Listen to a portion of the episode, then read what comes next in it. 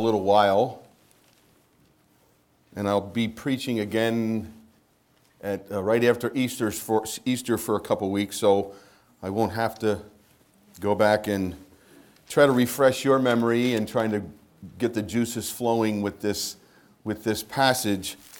But just to remind you of what John, First John is about, is certainly um, understood to be this beloved disciple of Jesus, John, um, who now is uh, an elderly sage, uh, the remaining apostle of the apostles.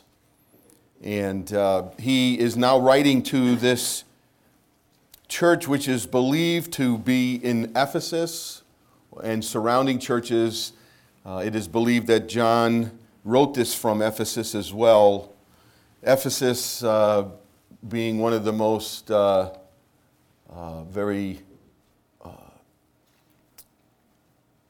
sad, very uh, sinful place to live, a place of cults that were just running rampant and uh, all kinds of uh, booths that I would call that if you follow the story of uh, Pilgrim's Progress at Vanity Fair, there would be all kinds of choices. There would be everything that you could have in your heart, could ever want, or your eyes could ever want to look upon or not look upon, would be in this, this city of Ephesus, uh, where um, John is writing to these, to these saints who he is very concerned, he's concerned about. Writing as a, as a pastor, as a, uh, a, a, wise elder of the church, but also the apostle, and uh, is representative for all the apostles that came with him and, and before him. Um, this book was written somewhere between 85 and 95 AD. And uh, the church of Ephesus was somewhere in the middle of the 50s. So we're having, you could see some, uh, a generation or so of people that were part of this church and then uh, are now in this church, in this church that still exists. So uh, there are, there can be, and as is here, uh, new believers or people that have been with the church for a long period of time. But as we remarked before, that there is this split, there is this uh, exodus of people that left this church because they are now being tantalized, they are now being uh, tempted to and have given over to these, this new teaching, these new teachings that are going on. Uh, because of all the different cults and all the different places where you can have your ears tickled. Uh, John is concerned that there were some who were amongst them and now have left them.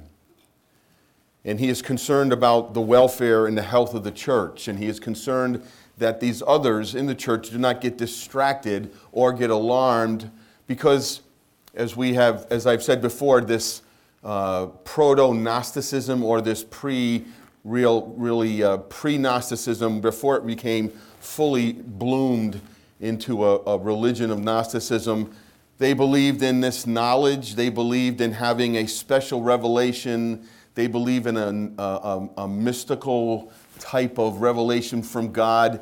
Uh, really, not a personal relationship, but all about knowledge, and not everybody got it, only a chosen few got it and that everything is about the mind, is about uh, the, uh, the, thoughts.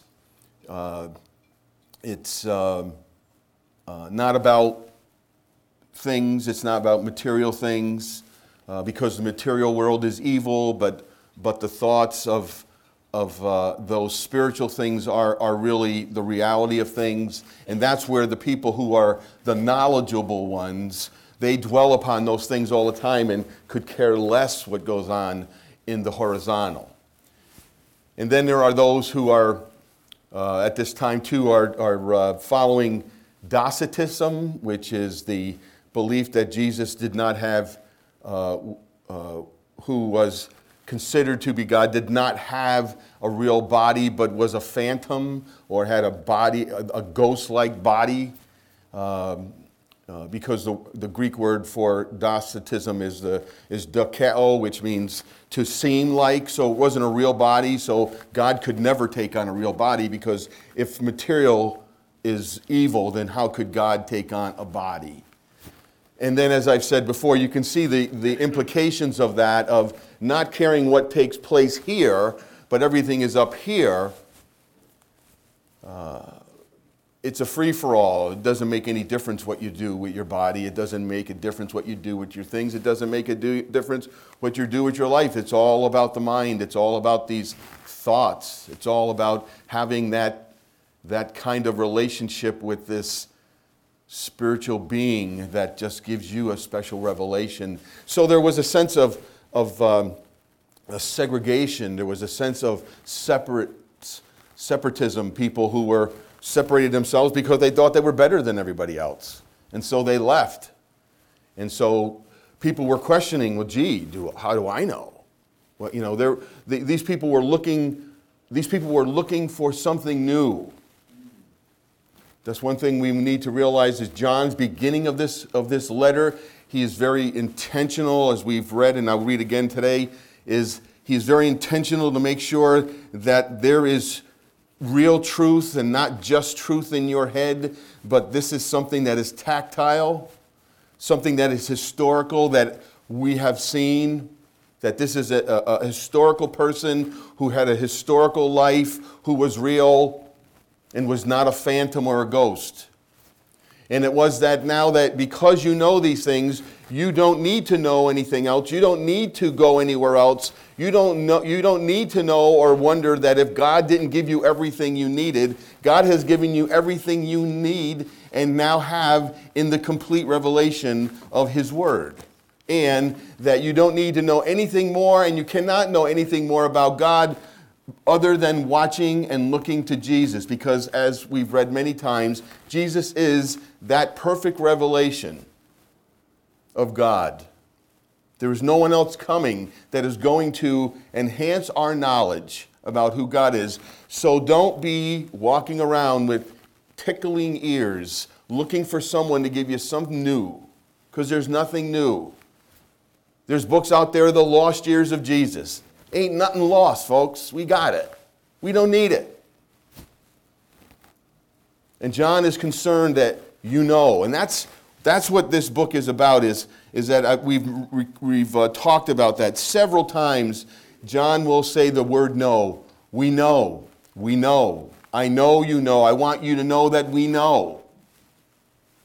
And then there are these purpose clauses that we looked at last time. These purpose statements. Why did John write this? So we go to chapter 1, verse 3. Well, let me read this, this first uh, passage. That which we was from the beginning, this is chapter 1 of 1 John. That which was from the beginning, that which we have heard, eyewitness testimony. If the Cutlers were here, we'd ask them, what's the most powerful testimony you can have? Is an eyewitness, a real eyewitness that has seen the events and heard what was said. That which we have heard, that which we have seen with our eyes, which we've looked upon, we've touched with our hands concerning the word of life. The life was real and manifest. We have seen it. As John writes in his prologue in the beginning of uh, First and John chapter 1, we have seen it. We have seen Jesus. We have seen his glory and testify. We witness to it and proclaim it.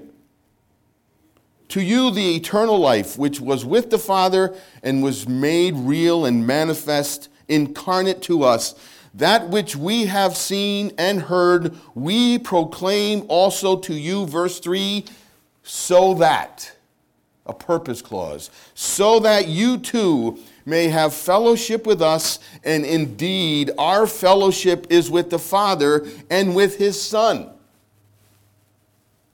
And we are writing these things so that, here's another purpose clause, so that our joy may be complete.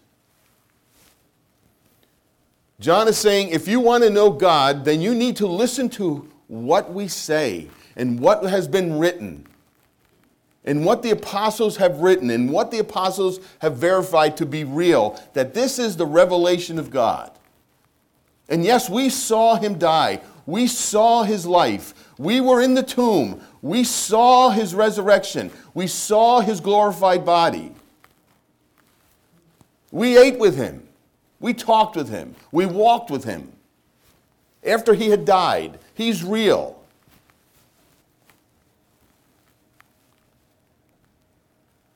So, this is why John is writing. He also, in chapter 2, verse 1, my little children, he is very endearing. He has this great affection, a great closeness with this congregation or these congregations. They must know John because he, he has this endearing terms of calling them my children and my beloved. And now he says here, my little children. He's talking to his church, he's talking to the people that know him. They must be very well aware of John's gospel. They must be very well aware of what John has spoken of and John has written. My little children, verse 1 of chapter 2 I am writing these things to you so that you may not sin. And then he writes another purpose clause, again for review, chapter 5. This is really the key passage. Chapter 5, verse 13. I write these things to you who believe in the name of the Son of God that you may know that you have eternal life. And then he also, there's another one which I totally not forgot, but didn't say last time, was also verse 20. And we know that the Son of God has come and has given us understanding. Notice how he's contrasting himself and his listeners to the ones who say they are, the ones who said that they're in, the ones who feel and sense that they are in this place of higher knowledge and in a much, much more elite status with God. And He has given us understanding so that we may know, so that we may know Him who is true, and we are in Him who is true in his Son Jesus Christ. He is the true God and eternal life. This is what John wants them to know. So we go back to chapter 1, and he says this in verse 5 This is the message we have heard from him and proclaim to you that God is light and in him is no darkness at all. If we say we have fellowship with him while we walk in darkness, we lie and do not practice the truth. But if we walk in the light as he is in the light, we do have fellowship, not only with one another, but with the apostles who have fellowship with God. That's what he says here in the beginning. Indeed, our fellowship is with the Father. And so, by having fellowship with us, you too have fellowship with the Father through the Son. It's not this higher knowledge. It's not this special knowledge, it is the knowledge of a relationship that we now have that God so loved the world that he gave them his son. So notice he's doing contrast, and John is full of contrast. There's, there's light and darkness, and there's truth and there's lies. You're either a truth teller or you're a liar. John does these things bluntly, it's in your face. He doesn't want, he wants you to respond. He wants you to react. You either love something or you hate something. You're either truth or lies. You are either in the darkness or you're in the light. And so notice now this walking. It is, it is now abiding with, now remaining with, now spending time with Jesus. But if we walk in the light, verse 7, as he is in the light, we have fellowship with one another, and the blood of Jesus, his son, cleanses us from all sin. If we say we have no sin, we deceive ourselves, and the truth is not in us.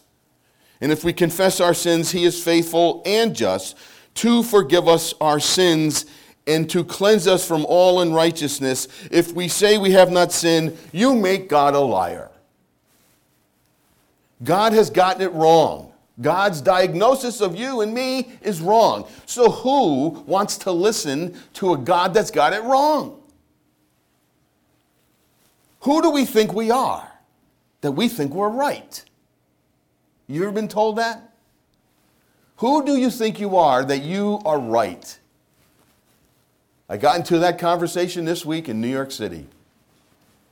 I was talking to a, uh, one of my colleagues who is practicing yoga and now is doing the chanting along with it, these Buddha chants.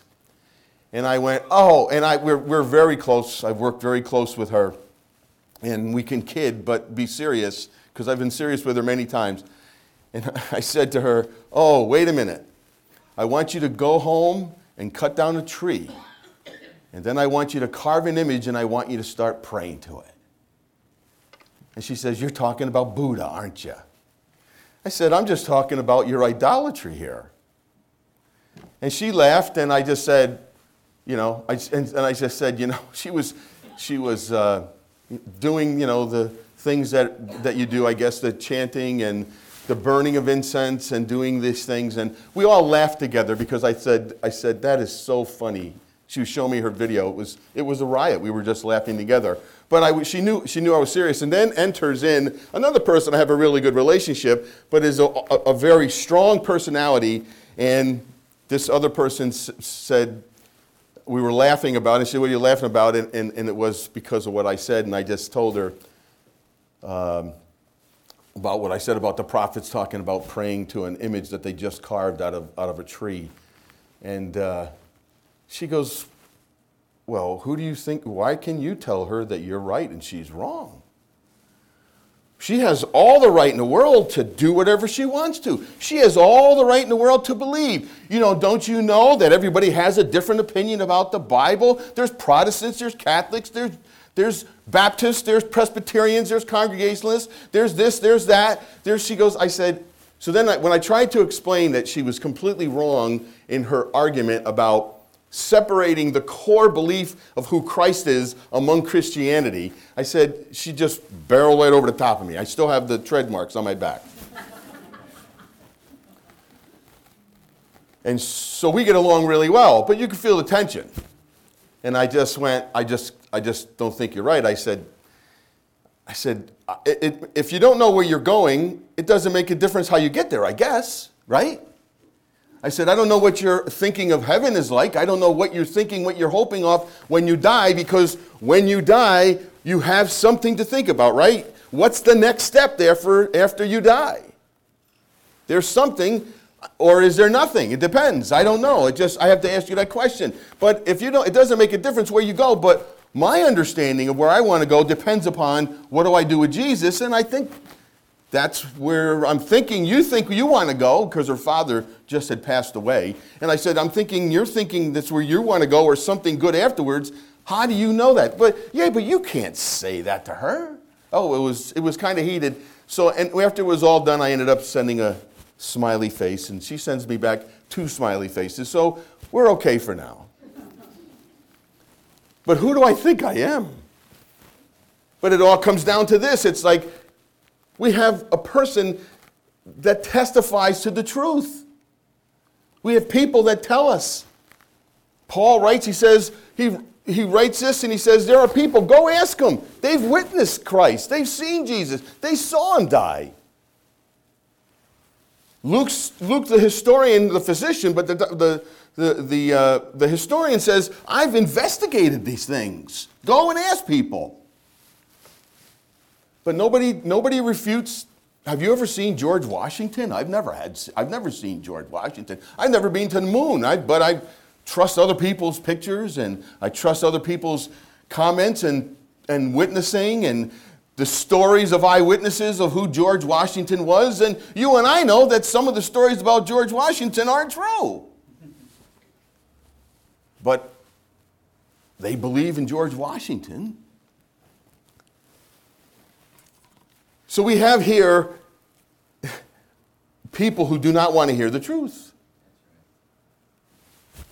They won't even take the time to hear the truth. And who am I going to convince them? Are you going to convince them? Not even to listen, not, not to understand, but to listen. Unless God changes that person's heart to want to really inquire of what I'm talking about, it doesn't matter how articulate I am or not, or how articulate you are or not. So John is saying here, it's about the walk. And as he says, it, as we looked at uh, chapter 2, my little children, I'm writing these things to you so that you may not sin. It's, it does matter what your life looks like. It does matter what you do horizontally. It does matter what you think about because what you think about changes how you live your life. And so he says, I'm writing these things to you so that you may not sin. But if anyone does sin, they have an advocate, they have a lawyer, they have one, someone who testifies on our behalf with the Father, and his name is Jesus Christ, and he's righteous because he is perfect in every way.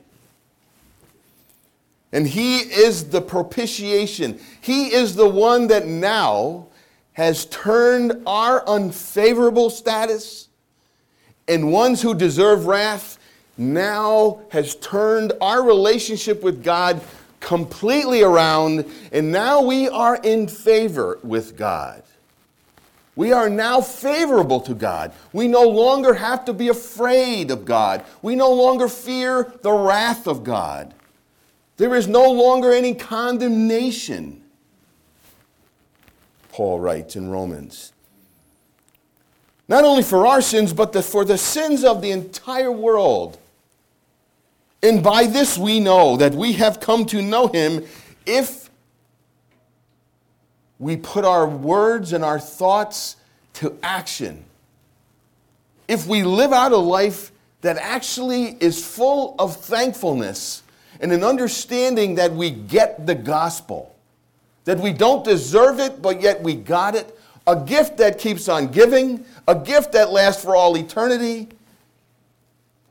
and it's ours, and we don't deserve it, and we've gotten it, so we live a life of gratitude and we are obedient. It's not something that we ought to do, because ought to do something is not gratitude. It's my wife's anniversary, or it's our anniversary, or it's her birthday. Should I? Well, it was, you know that whole debacle.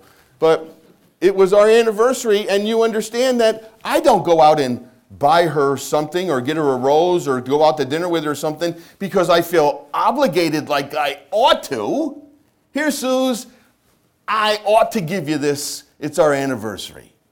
Well, that's go over large. I yeah, like a ton of bricks.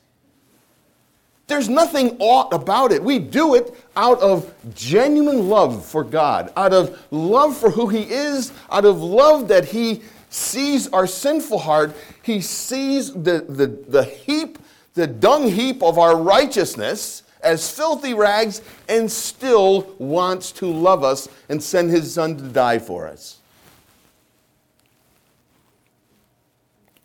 Whoever says, I know him, but does not live a life that is pleasing to the Lord is a liar, and the truth is not in him. Whoever keeps his word in him truly, the love of God is perfected. John is big on the love of God.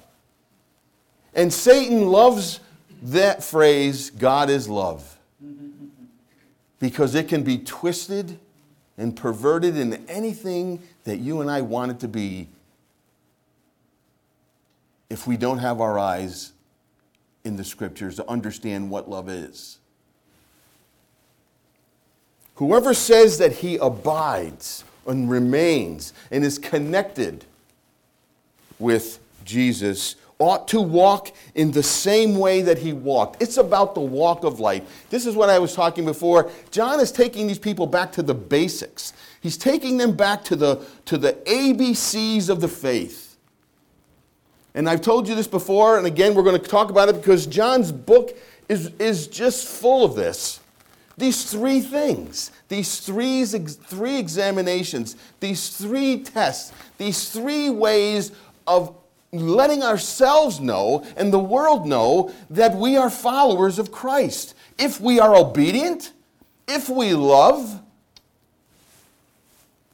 right? Obedient, love, and if we know the truth.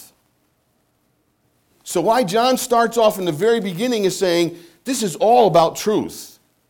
And so, what discipleship is, is what we talked about before. This is a document about discipling. John takes these people, young and old, mature and new in the faith, and he goes right back to the beginning and says, We need to go back to the beginning because that's where the strength of your faith is going to be. This is where your ears are not going to be itching because you don't, they don't need to itch. You have everything you need to know.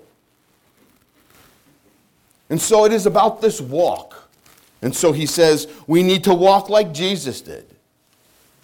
And so now takes us to this passage today, and he says, Beloved, I am writing to you no new commandment, but an old commandment. Now, this, this section is kind of bizarre because he's talking about something old and something new. Is it old or is it new? And the answer is yes. And then he talks about in verses 12 through 14, he talks about little children, he talks about fathers, and then he talks about young men, and then he repeats himself. So he says, Beloved, I am writing to you no new commandment, but an old commandment that you had from the beginning. The old commandment is the word that you have heard. At the same time, it is a new commandment that I am writing to you, which is true in him and in you. You see those two phrases there? In him and in you. Because the darkness is passing away and the true light is already shining. Whoever says that he is in the light, and remember we were talking about in the beginning light meaning God is light and in, there's no darkness in him, so there can't be a desire for us and a preponderance of us and a wanting of us to stay in that darkness. So we try to avoid with all of our heart, but John writes to us and tells us that we cannot be perfect by removing ourselves from the things of darkness because it is not what goes into a man that makes him evil, it's what comes out of him. And so within our heart, we struggle with sin. But we don't want to struggle with sin, but we do. And John, John told us, and it's going to happen, and we are forgiven for that. If we ask for forgiveness, God is very willing and desiring to purify us from unrighteousness. That process of sanctification, so that someday when He returns or we die, we no longer deal with sin. Sin is gone. Jesus paid the price, it is gone. That's when we will have complete victory over sin.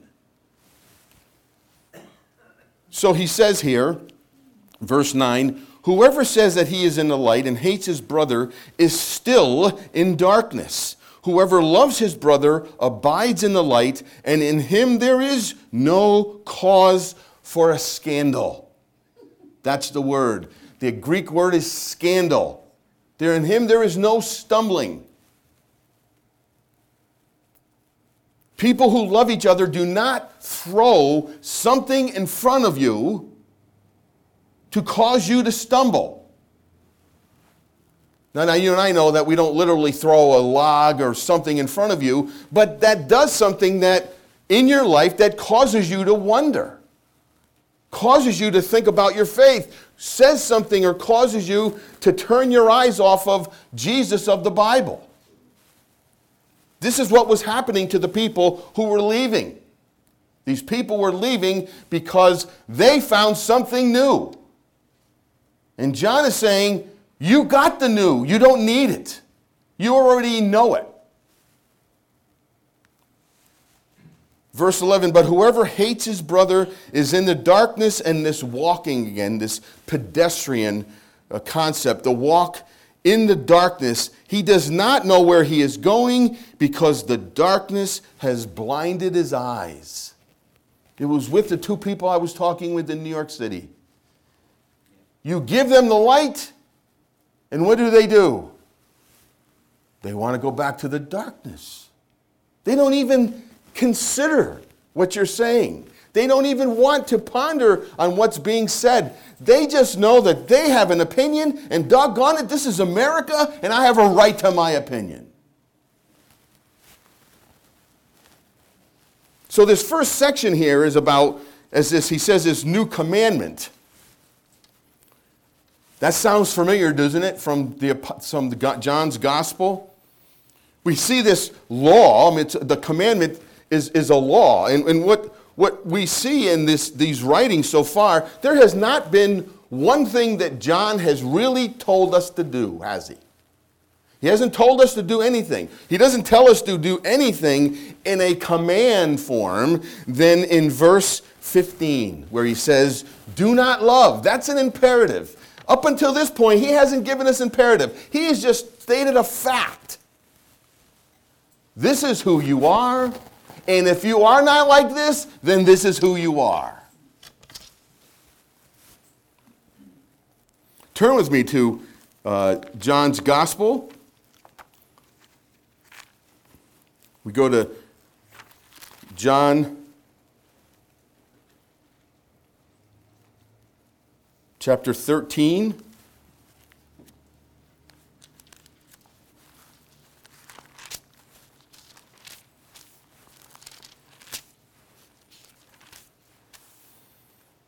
John chapter 13.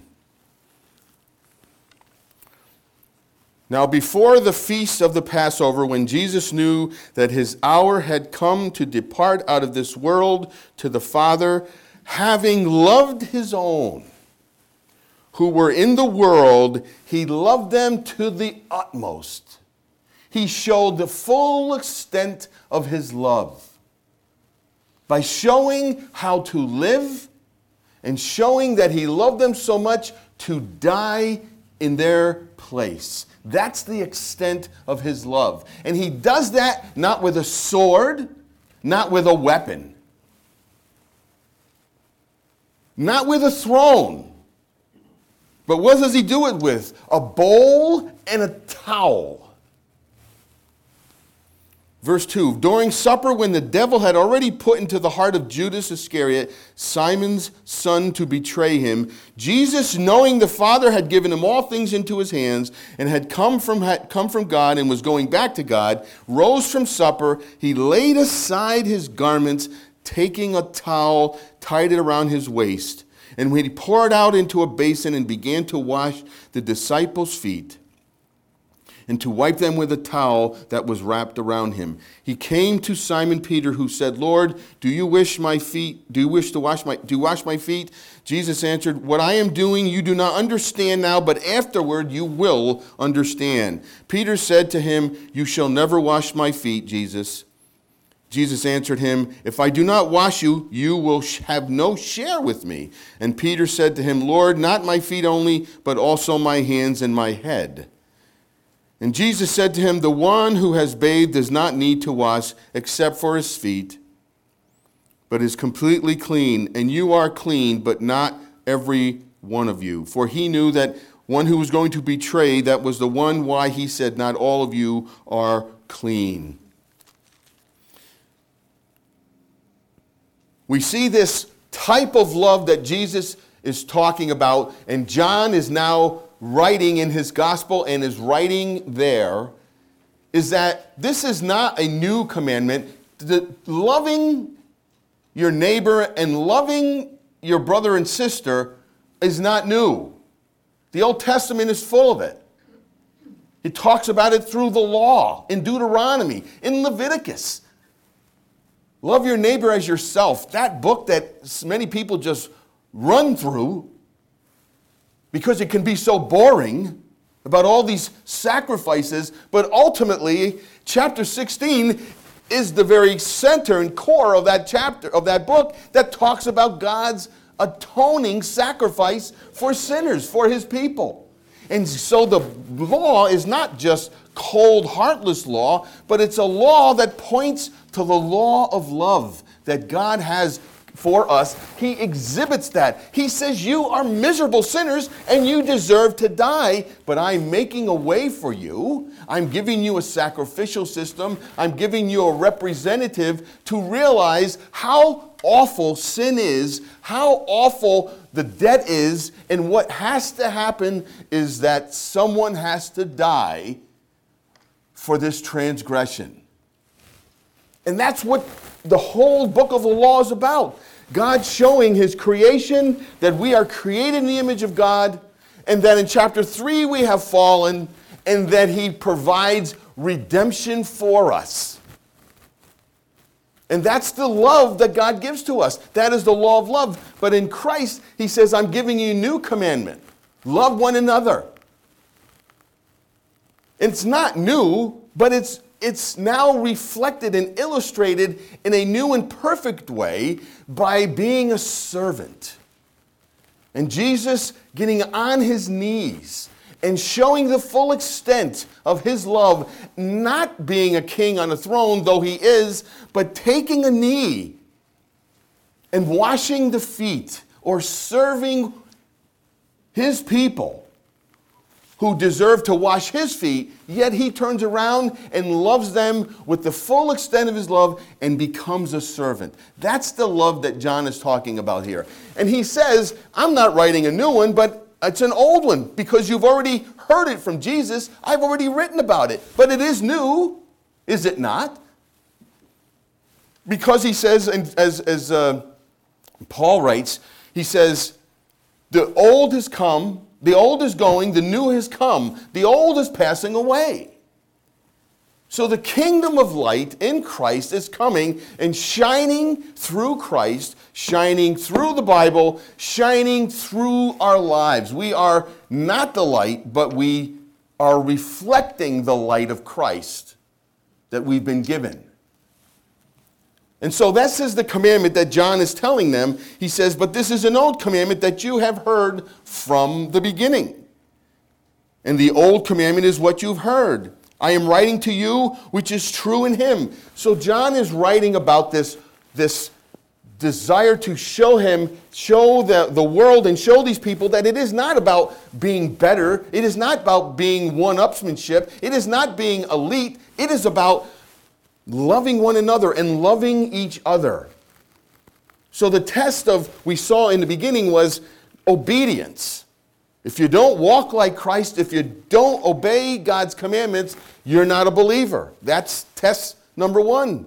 And now he's talking about what's test number 2. The test number 2 is he says this. He says that you need to love one another. You need to show in detail and great illustration how much you love God by showing love to one another. And so that's what he is saying here. Verse 10 goes on and says, Whoever loves his brother now shows that he remains in and desires to be in the light of Christ. And in him there is no cause for stumbling. I don't want you to stumble by something that I do or say. That's why we need to be careful that what we do is biblical.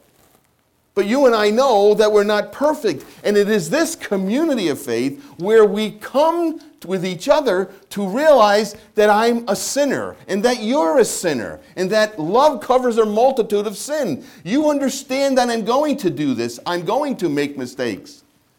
And I understand that you are too. And so this is a place that we know what grace is and we know what love is. And we're willing to absorb that love with for each other because Christ has absorbed it all for us. So if we start nitpicking and if we start pointing fingers, no examples in my head whatsoever, folks. But I've been in the church for a long time. Doesn't take long for someone to come up with a thumb drive, put it in their brain, and pull up everything everybody you've ever done in their life. I remember going to my class reunion and somebody brought something up. Something that was said in a locker room and didn't and said it in public to everyone. And I went, "Wow, I made an impression." We, we, we, our memory is good. The, the Bible tells us here that if we don't do that, folks, now, we may not intentionally do that, and that's one thing that we have to understand here. It's not intentional. It may not be always intentional. It may be, but it may not always be intentional. But if we don't actively show love to one another, we may actually be showing that we don't love them at all. Do you love me? Has anybody ever asked you that? Husbands, has your wives ever asked you, Do you love me? Do you love me, Dad? Do you love me? Do you. If we don't actively tell them, they wonder. Now, they know you're there and they know you're present, but they want a demonstrative expression of that love. And John even goes to this tremendous length of calling it hate, which he wants us to be shocked in. Now, this uh, commentator writes something that I thought was, is, so good. His name is David Jackman, and he says this. He says, um, It is the positive activity of outgoing love to which John is encouraging us in verse 10.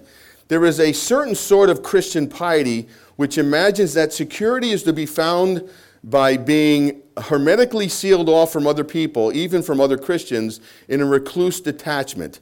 In this way, the individual is safe from the infection of those who do not believe as strongly or purely as he imagined he does. But it is not loving but it is not loving my brother or sister who also seeks to walk in the light who needs my fellowship.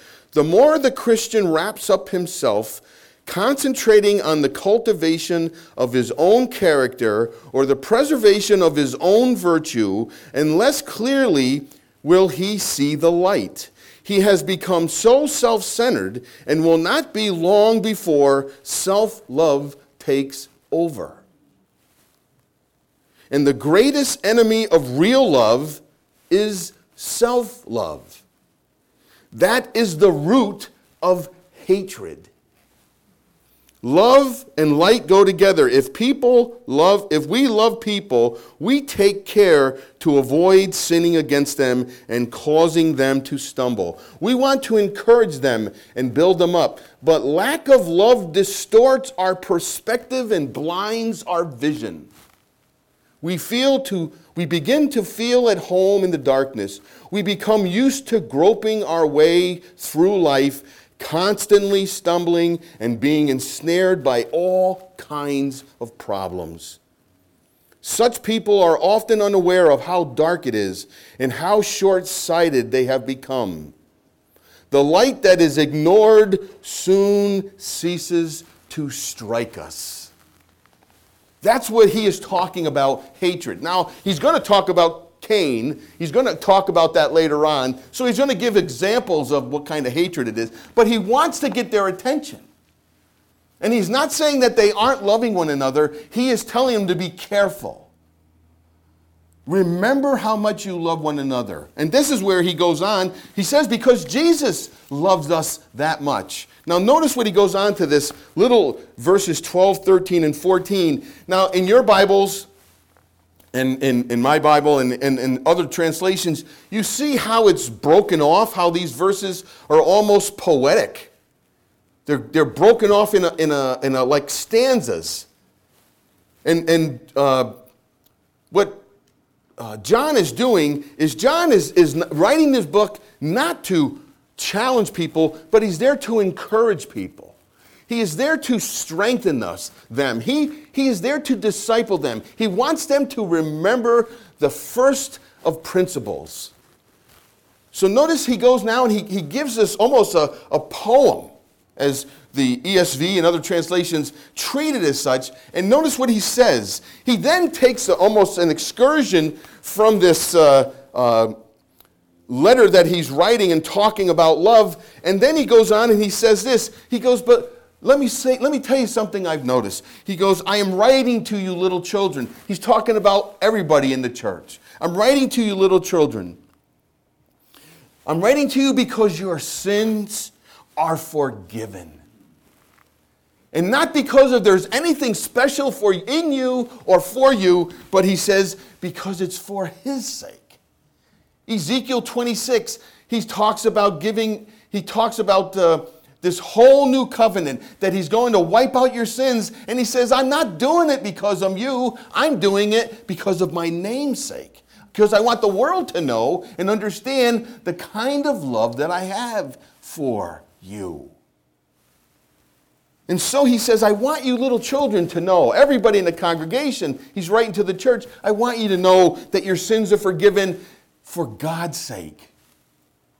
And then he says, I'm writing to you fathers, and he's not talking about men here, he's just talking about people who are mature in the faith, people who have been around a while.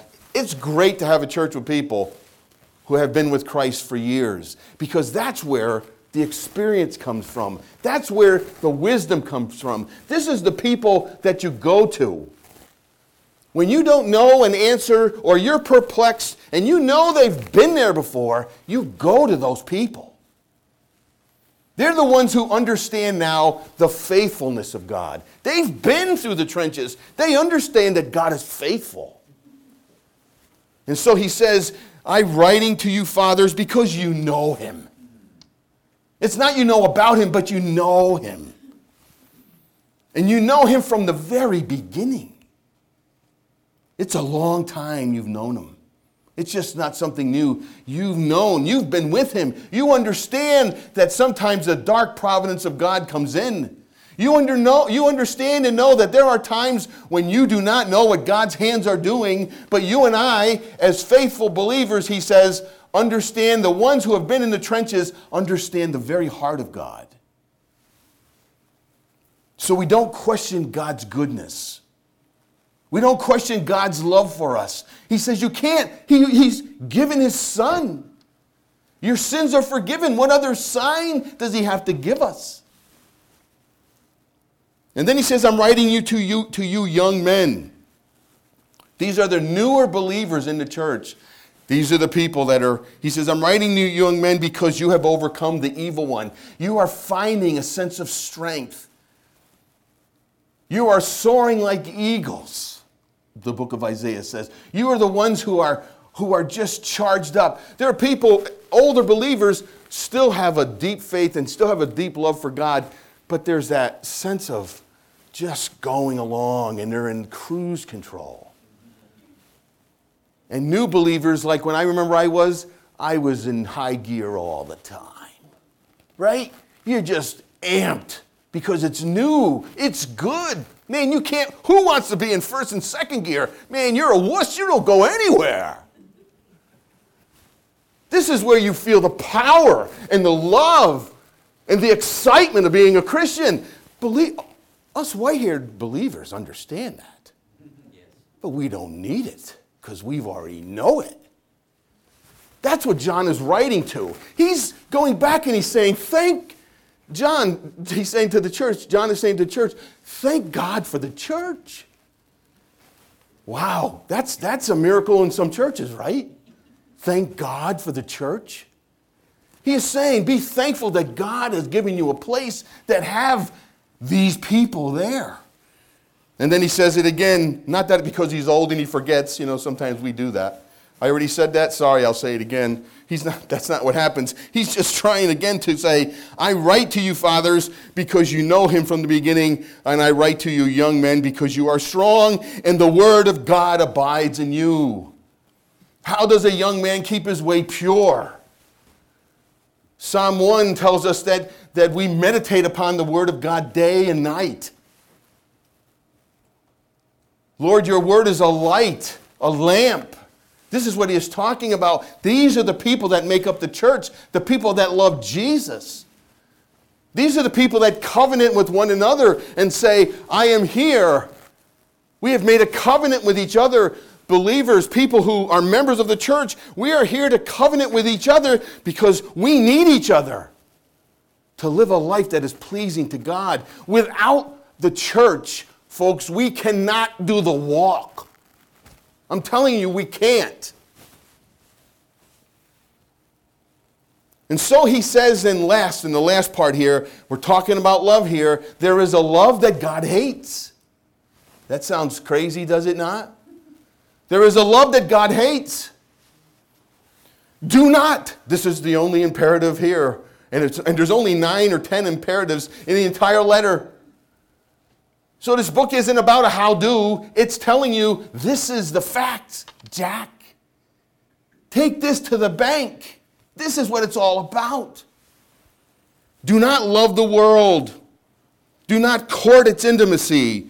Do not find favor in it. Do not covet its prizes. I, have got these written in my Bible.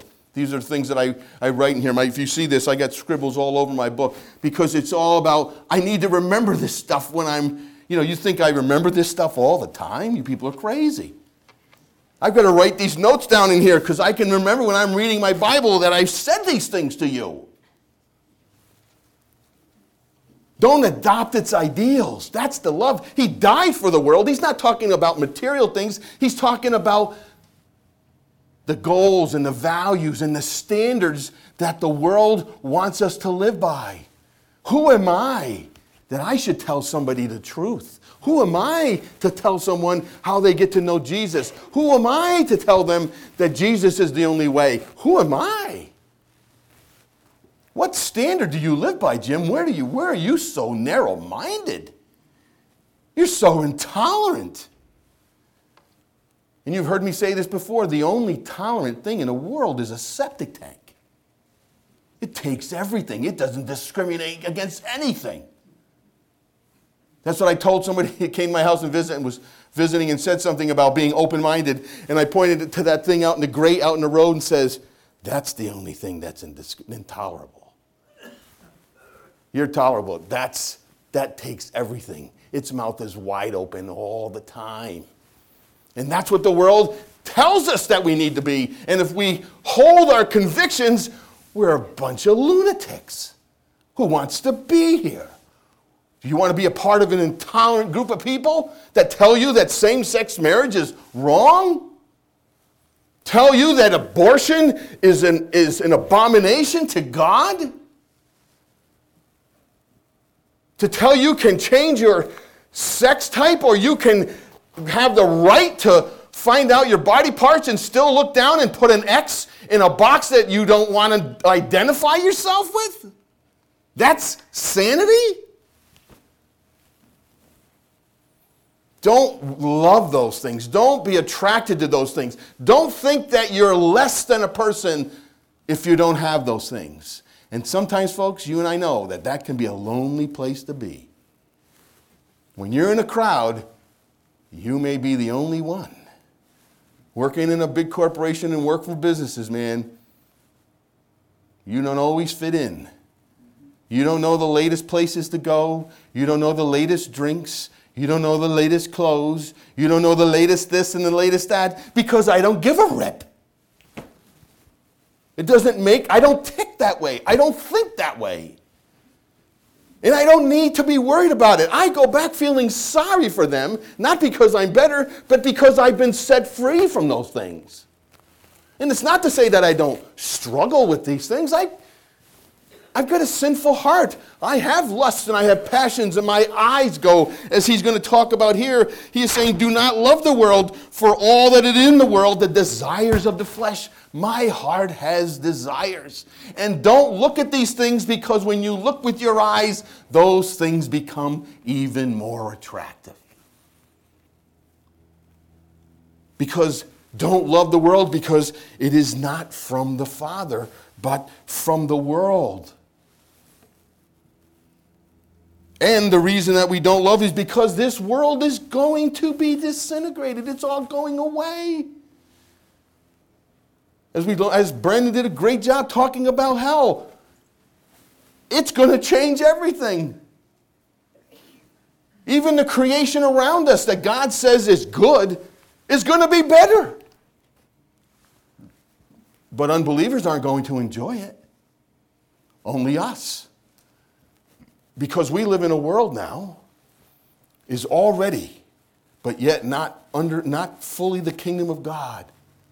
Yet we understand who the king is and we understand that we are living in the kingdom realm of Jesus now and we understand that we do not have to worry about what comes in the future even though it frightens us a little bit what's going on we do not need to worry about those things as others do we do not need to know what's on the other side because we've been told in my conversation she said to me well how do you know that somebody's come back from the dead and i went Oh, I happen to know somebody that has.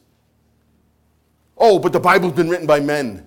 That was, you notice, boy, they went right for the juggler. I'm not listening to that book. Oh, okay. So you, I mean, they just don't want to know.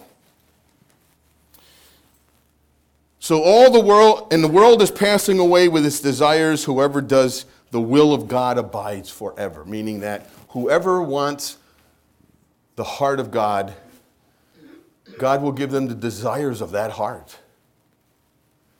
And so that's why we have each other to make sure that our desires are kept in check. And that's why discipleship is so important because that's where intimacy takes place. Because you and I may see each other and we don't have a thought in our mind what you're thinking about and what you're struggling with and what things are you fighting in your life.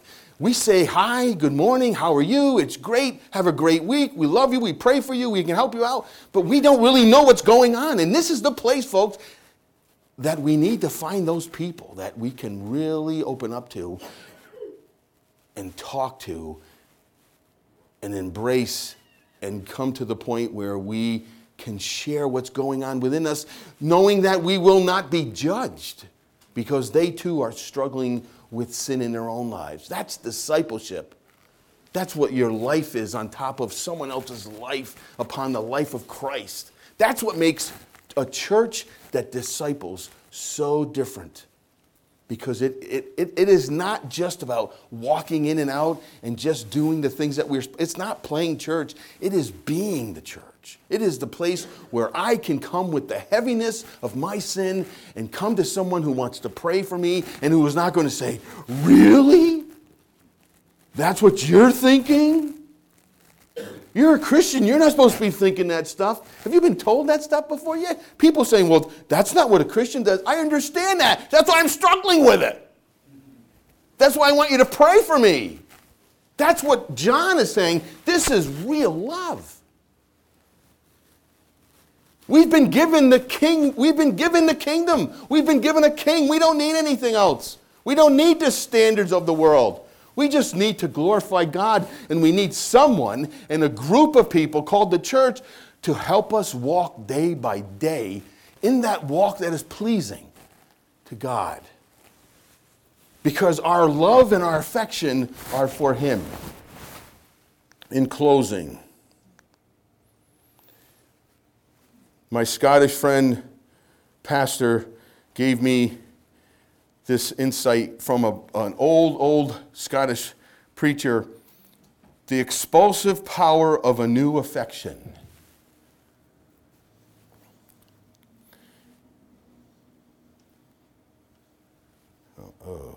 The love of the world cannot expunge by a mere demonstration of the world's worthlessness but it may not be supplanted by the love of that which is more worthy than itself. The heart cannot be prevailed upon to part with the world by a simple act of resignation. But may not the heart be prevailed upon to admit into its preference of another?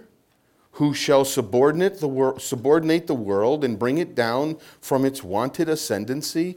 If the throne which is placed there must have an occupier, and the tyrant that now reigns has occupied it wrongfully, he may not leave, leave a bosom who would rather detain him than be left in desolation. but he may not give way to the lawful sovereign appearing with every charm that can secure his willing admittance. In a word, if the way to disengage the heart from the positive love of one great and ascended object, it is to fasten it in positive love to another. That then it is not by exposing the worthiness or the worthlessness of the former, meaning the world, by, a, by addressing to the eye the worth and the excellence of the latter. That the old things are to be done away with, and all things are to become new. To obliterate all present affections by simply expunging them.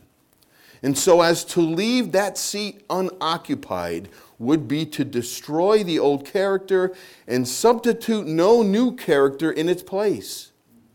But when they take their departure upon the invi- invitation of other visitors, when they resign their sway to the power and the predominance of a new affection, when abandoning the heart to solitude, they merely give place to a successor who turns out to be a busy residence of desire and interest and expectation as before. There is nothing in all of this to thwart or to overbear any of the laws of our sentiment nature. And we see how, in fullest accordance with the mechanism of the heart, a great moral revelation may be made to take place upon it. We trust with all, ex- we trust we, excuse me, this we trust will explain the operation of the charm which occupies the effectual, effectual preaching of the gospel. The love of God and the love of the world are two affections not merely in state of rivalship, but in a stave of enmity, and so that they are irreconcilable, and they cannot dwell in the same bosom. We have already affirmed how impossible we are, we, it is from the heart by any innate uh, desire of its own to cast the world away from it and thus reduce itself to the wilderness. The heart that is so not constituted, the only way to dispose of an old affection is the expulsive power of a new one. And that's what he is talking about here, is saying that there's going to be an affection. So we cast off that old affection and now replace it with a new love. And that is the love of God through Jesus Christ. Just by telling ourselves no is not enough. We need to exhibit that love to each other. So then that we then are worthy.